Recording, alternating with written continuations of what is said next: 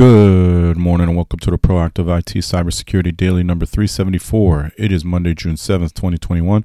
I'm your host, Scott Gumbar, and REvil is not dead, but is anonymous.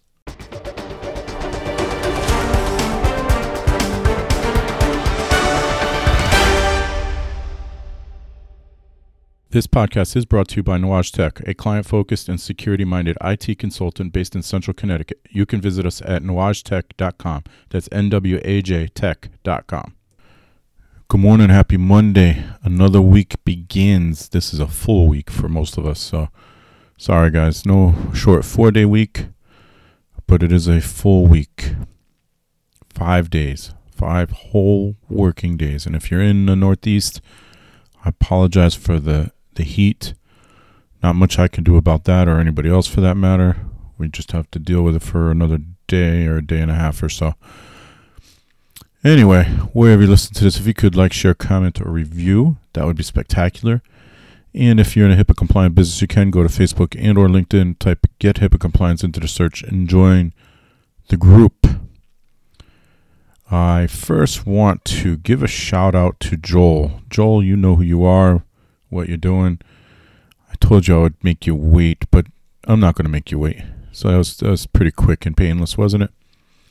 Um, and I, I just gonna, you know, as we're gonna go through this, we, we have a lot of a lot of news articles about ransomware yet again, and it just seems like ransomware is just surging right now. I don't know why that is. If you know, because there's all this new ransomware mitigation stuff going on. If maybe the gangs are trying to get it in before more extreme measures are taken. I don't know because now you see reports the U.S. is going to treat ransomware similar to the way they treat terrorist activity. Um, there's groups now whose main priority is to stop the, the spread of ransomware. A lot of new things. The, the insurance companies are taking a, a, tougher stance against ransomware gangs. So a lot of new things coming, and I wonder if it's why we're seeing a surge in ransomware. That maybe they're trying to get their money while they can. Um, I don't know that we're going to be able to stop it anytime soon, but it sure seems like there's been a flurry of it as of late. But let's jump into it. Unpatched VMware vCenter software, Cybersecurity and Infrastructure Security Agency, the US CISA, is reporting that they are aware of a likelihood that a cyber threat actors are attempting to exploit CVE 2021 21985, a remote code execution vulnerability in VMware vCenter Server and VMware Cloud Foundation. Although patches were made available on May 25th, 2021, unpatched systems remain an attractive target, and attackers can exploit this vulnerability to take control of an unpatched system. And in fact, there was another report that said they are taking advantage of this and are looking for this vulnerability. So if you use VMware vCenter Server or VMware Cloud Foundation and you have not yet patched, it's been a couple of weeks now, you should probably take care of that ASAP in order to avoid any heartache. TikTok quietly updated its privacy policy to collect users' biometric data. I wasn't going to talk about this at first, but um, I thought it was interesting as I thought about it some more because they've been under fire before for their their privacy policy um, with the U.S., primarily the U.S. So now they are popular short form video sharing. This is on the Hacker News, by the way. Popular short form video sharing service. TikTok quietly revised its privacy policy in the U.S., allowing it to automatically collect biometric information such as face prints and voice prints from the content its users post on the platform. That would be concerning to me. The policy change first spotted on TechCrunch or by TechCrunch went into effect on June 2nd. TikTok users who reside in the European Economic Area, EEA, EEA, the UK, Switzerland, and other geographies, including India, where the service operates, are exempted from the changes, which is also interesting. I wonder if that has anything to do with GDPR or other data protection laws. We may collect biometric identifiers and biometric information as defined under U.S. laws, such as face prints and voice prints, from your user content. Where required by law, we will seek any required permissions from you prior to any such collection. The ByteDance owned company said in a newly introduced section called Image and Audio Audio Information. So we will wait to see what comes of that. But um, that to me, seem, I would be concerned with that. I do not share content on TikTok, but I do watch some content because there is some funny stuff on there. Um, live streams go down across Cox radio and TV stations in apparent ransomware attack. This is on the record, and this is actually going back a few days to Thursday.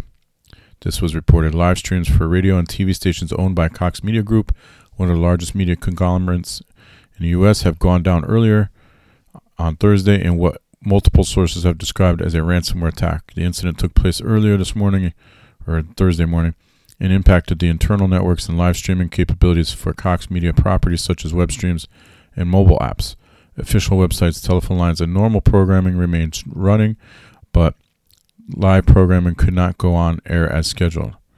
Thursday morning, we were told to shut down everything and log out of our emails to ensure nothing spread. According to my friends at affiliate stations, we shut things down in time to be safe and should be back up and running soon, a Cox employee shared in a private conversation earlier Friday.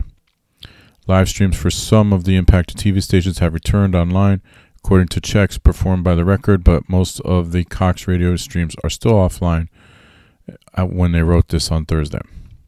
Uh, and and I did not see an update from it. In fact, I didn't see much news about it at all.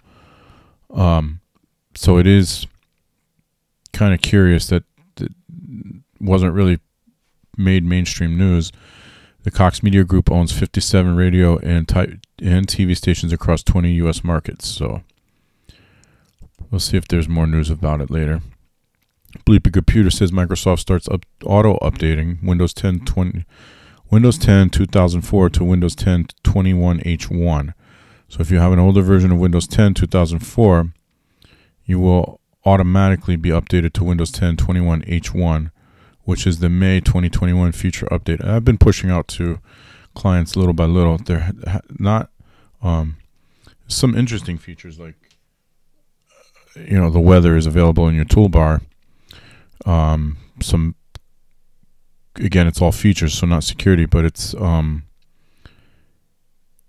and then actually this week should be Patch Tuesday, so we'll see. Um, but it's mo- mostly cosmetic stuff. Um, nothing. I haven't run into any issues with the update, so whatever that's worth. Hopefully, there won't be any issues for the for the rest of the world that hasn't updated already.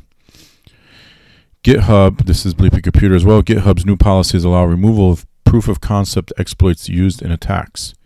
GitHub announced on Friday their updated community si- guidelines that explain how the company will deal with exploits and malware ex- samples hosted on their service.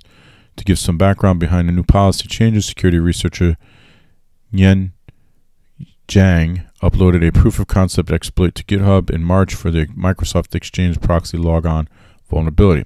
Soon after uploading the exploit, Jang received an email from Microsoft owned GitHub stating that the proof of concept exploit was removed as it violated the acceptable use policies. In a statement to Bleeping Computer, GitHub said that they took down the proof of concept, also called POC by the way, to protect Microsoft Exchange servers that were being heavily exploited at the time using the vulnerability. So that just seems to make sense to me. However, GitHub faced immediate backlash from security researchers who felt that GitHub was policing the disclosure of legitimate security research simply because it was affecting a Microsoft product. So I can see where they might. I could also see the security researchers' concerns there.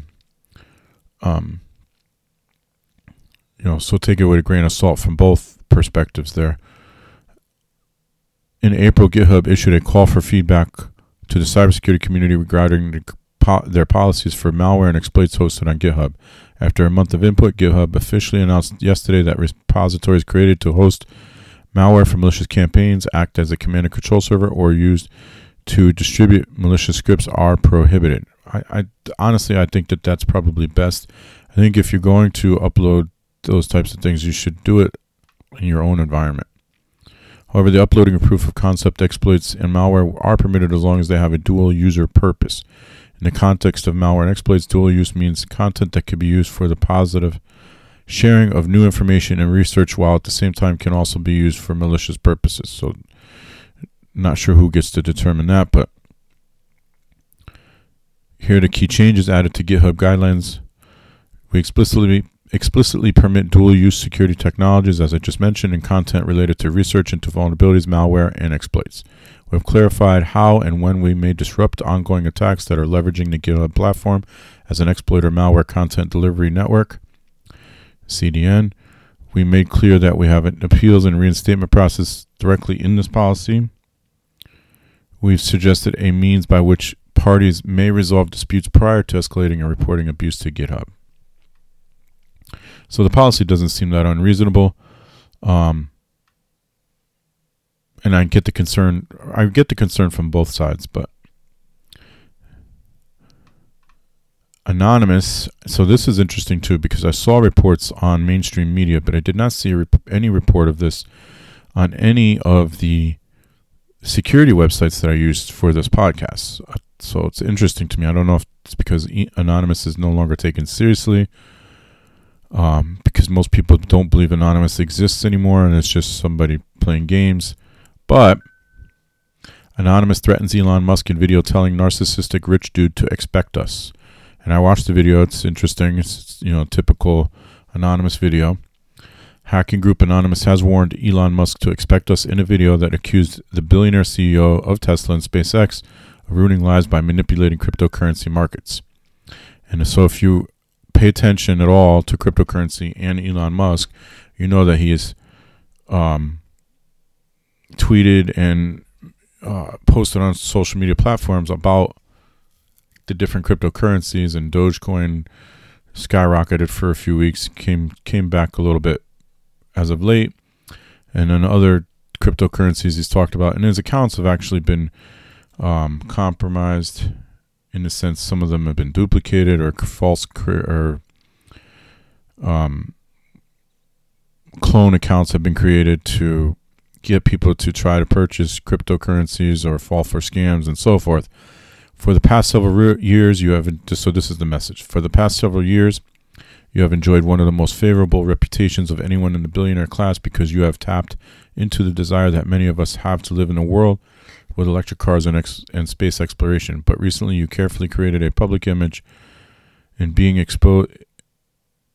I'm sorry, hold on. But recently your carefully created publicly image is being exposed, and people are beginning to see you as nothing more than another narcissistic re- rich dude who is desperate for attention. They continued. And the video is on YouTube. If you just Google Anonymous and Elon Musk, it'll come up. It appears that your quest to save the world is more rooted in a superiority and savior, savior complex that is an actual concern for humanity. Alongside clips of news reports, and the person continues, This has been obvious to your employer, employees for a long time who have faced intolerable conditions under your command for years. It is also obvious the young children working in your overseas lithium mines, which are destroying the local environment as well. The person goes on to say that plenty of other companies are working on space exploration and electric vehicles, but Musk is the only CEO who has gained a cult following through um, spit posting. Uh, so you can figure replace the P with an H and trolling the world on social media. The video was posted after Musk posted cryptic tweets on Thursday night suggesting he was ending his relationship with Bitcoin, prompting the currency cryptocurrency to tumble in value. So, in the video, Anonymous called uh, claimed Tesla made more money holding Bitcoin for a few months than in years of co- selling cars, and that it was widely believed that Musk has been forced to denounce the company's involvement with the cryptocurrency in order to retain government subsidies. So, it's interesting stuff, and if it's true, um, makes you wonder what is next for Bitcoin and or Elon Musk. If you look at some of these comments on here, it's uh, painting a very negative picture of Elon Musk for sure. And I'm sure most of us have heard some of the stories now, but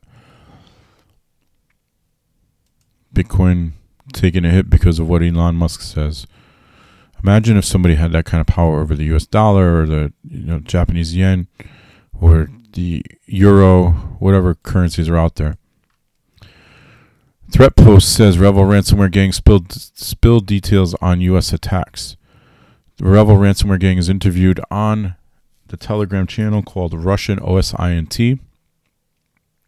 Cyber criminals behind the JBS Foods ransomware attack claimed they had no intent to target United States based firms. The group, identified as the Sodinokibi REvil ransomware gang, also said it was not afraid of being labeled a cyber terrorist group.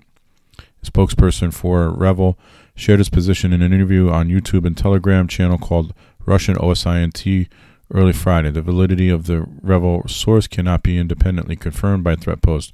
However, the REvil ransomware gang has used the Russian OSINT channel several times to discuss criminal activities such as future targets, alliances, and revenues. The brief Russian language interview revealed that the cybercriminal gang had originally focused its efforts on an unspecified Brazil based entity or multiple entities. According to a REvil source, the gang was trying to stay away from the U.S. and U.S. based firms, which is interesting that they uh, were trying to avoid the U.S. The REvil group is widely believed responsible for the cyber attack that knocked out operations at JBS Foods, the full the global food distributor. Has confirmed to the Biden administration it believes the REvil group is responsible for the attack. Interestingly enough, by the way, they are fully operational again. REvil is known for both audacious attacks on the world's biggest organizations and astronomical ransoms. In April, it tried to extort Apple just hours before its new product launch, demanding $50 million in extortion fee. I don't know if you remember that. We did talk about it. it they claimed to have blueprints of some of the Apple products. Um, and I don't think they got what they wanted from Apple. So as of Tuesday, JBS Foods said they were able to resume shipping food from nearly all of its U.S. facilities and making progress in resuming plant operations in the U.S. and Australia in response to Biden administration admonished Russia. The White House is engaging directly with the Russian government on this matter and delivering the message that responsible states do not harbor ransomware criminals, said White House Press Secretary Karine Jean Pierre in Sunday interview. Key claims made by REvil Gang on the Russian OSI NT channel included the recent attack impacting JBS Foods was originally directed at a Brazilian entity. REvil doesn't understand why the U.S. has inter- intervened in this case. The gang member said current U.S. legislation, if passed, that would restrict ransomware victims from paying a ransom would not be a deterrent for future attacks. The group is not afraid of being considered terrorists. The group originally restricted U.S. targets in the attacks. So, again, flip of a coin there because they're avoiding U.S. for some reason, but at the same time claim not to be afraid of being labeled terrorists.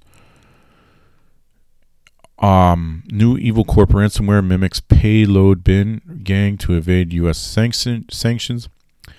The new payload bin ransomware has been attributed to the evil corp cybercrime gang, rebranded to evade sanctions imposed by the U.S. Treasury Department's Office of Foreign Assets Control (OFAC). The Evil Corp Gang, also known also known as Indrik Spider and the Dridex Gang. So we've talked more Dridex than anything else on this podcast, but started as an affiliate for the Zeus botnet. Over time, they formed a group that focused on distributing the banking Trojan and downloader called Dridex via phishing email. As cyber gangs started to transition to highly profitable ransomware attacks, Evil Corp launched a ransomware operation called BitPaymer, which was delivered via the Dridex malware in compromised corporate networks. After being sanctioned by the U.S. government in 2019, ransomware negotiation firms refused to facilitate ransomware payments for Evil Corp ransomware attacks to avoid facing fines for or legal actions from the Treasury Department. Evil Corp began renaming their ransomware operations to different names such as Wasted Locker, Hades, and Phoenix to bypass these sanctions. Threat actors used Phoenix in an attack insurance firm, CNA. You may remember that. Um, I think early this year, after breaching the Metropolitan Police Department in Washington, D.C., the stealing unencrypted data and stealing unencrypted data, the Babuk gang said they were quitting ransomware encryption and instead focus on data theft and extortion. So, eliminating one of the steps, maybe it's not that efficient. At the end of May, the Babuk data leak site had design refresh where the ransomware gang rebranded as a new group called Payload Bin. And then there's actually a screenshot of that here. On Thursday, Bleeping Computer found a new ransomware called Payload Bin that was uploaded to VirusTotal that we immediately assumed was related to the rebranding of Babuk Locker. When installed, the ransomware will append the payload bin extension to encrypted files, and there's a screenshot of that. Furthermore, the ransom notice named payload bin readme.txt that states that the victim's network is locked with payload bin ransomware. So this is the new Evil Corp ransomware called Payload Bin. And we do have some HIPAA news to report. Ransomware attacks affect Sturdy Memorial Hospital and UF Health. So we talked about UF Health already, so I will skip that one. Sturdy Memorial Hospital in Attleboro, Mass. is notifying 57,379 patients about a computer security incident that occurred on February 9th in which patient data was stolen. According to the hospital's breach notice, an unauthorized individual gained access to its systems, but the hospital secured those systems later the same day. The individual demanded a ransom payment to prevent the exposure or sale of data stolen in the attack. The hospital took the decision to pay the ransom and received assurances all stolen data would be permanently destroyed and would not be further disclosed. It is unclear whether this was simply a data theft incident or whether ransomware had been, pay- been used in the attack. Third party computer forensics experts were engaged to investigate the breach, and a review was conducted to determine the, what patient data was compromised. The review was completed on April 21st, and all affected individuals, individuals started to be notified on May 28th. So that is three and a half months after the attack, which means they did not follow HIPAA guidelines. Sturdy Memorial Hospital said that in addition to its own patients, some patient data from other health healthcare providers, partners such as Harbor Medical Associates, South Shore Medical Center, and providers affiliated with South, South Shore Physician Hospital Organization was also compromised. And The risk and compliance firm LogicGate has identified a security incident in which the protected health information of 47,035 individuals has potentially been compromised. LogicGate explained in breach notification letters that an unauthorized individual gained access to credentials for its Amazon Web Service cloud storage servers, which was used to store backup files of customers that use that use its Risk Cloud platform. The Risk Cloud platform is used by companies to identify and manage compliance risks and meet data protection and security standards all backup files stored in AWS S3 buckets are encrypted, but the attacker was able to use the credentials to decrypt the data. The backup file contained customer data that had been uploaded to their Risk Cloud environment prior to February 23rd. LogicGate said it did not identify any decrypt events associated with the customer stored attachments. It is unclear whether data, any customer data was exfiltrated by the attacker, and no details have been released about how the credentials were obtained. Hoboken Radiology in New Jersey has started notifying patients about a security breach that occurred between June 2nd of 2019, so 2 years ago, and December 1st of 2020. In a recent press release, Hoboken Radiology said it received a notification on February 3rd, 2020, still 6 months ago, 7 months ago, about, about suspicious activity on its medical imaging server. Third party cybersecurity speci- specialists were engaged to investigate the incident and determine if any patient data had been accessed by unauthorized individuals. The investigation is still ongoing, but it was confirmed that there were suspicious connections from an external source through between the above dates. And I'm assuming those above dates were June 2nd, 2019 and December 1st, 2020. The affected server obt- contained patient data which could have potentially been viewed or obtained by unauthorized individuals. The review of the files on the server found they contained a range of patient data, including names, genders, dates of birth, treatment dates, referring physician names, patient ID numbers, accession numbers, medical images and description of those images, social security numbers, payment details, payment card details, financial information, and medical insurance information were not compromised. So, the, so I'll repeat that: Social security numbers, payment card details, financial information, and medical insurance information were not compromised. While unauthorized access to the server was confirmed, no evidence was found to indicate any actual attempted misuse of the patient data. Policies, procedures, and processes related to the storage of, of and access to The personal information are being reviewed and will be updated to better protect patient data in the future. Has not been re- reported to the HHS OCR as of yet, so we don't know how many people. Glacier Medical Associates in Whitefish, Montana, has announced it suffered a security breach on April 7th, in which patient data was potentially exposed. The third party digital forensics experts were engaged to investigate the breach and determine the nature of the scope of the incident. The investigation concluded on May 10th. No evidence of data theft was found, and there have been no reported cases of misuse with patient data. No information has been released about the nature of the breach. Practice Administrator Kelly Meuchel, M E U C H E L, was advised by the practice's legal counsel not to disclose the number of individuals affected. An incident has not yet appeared on the HHS Office of Civil Rights breach portal. Michelle said that all affected individuals will be notified by mail will be advised about the types of information that were compromised. So, um, there you have it. That is going to do it for this edition of the Proactive IT Cybersecurity Daily. So, until tomorrow, stay healthy, stay safe, and stay secure.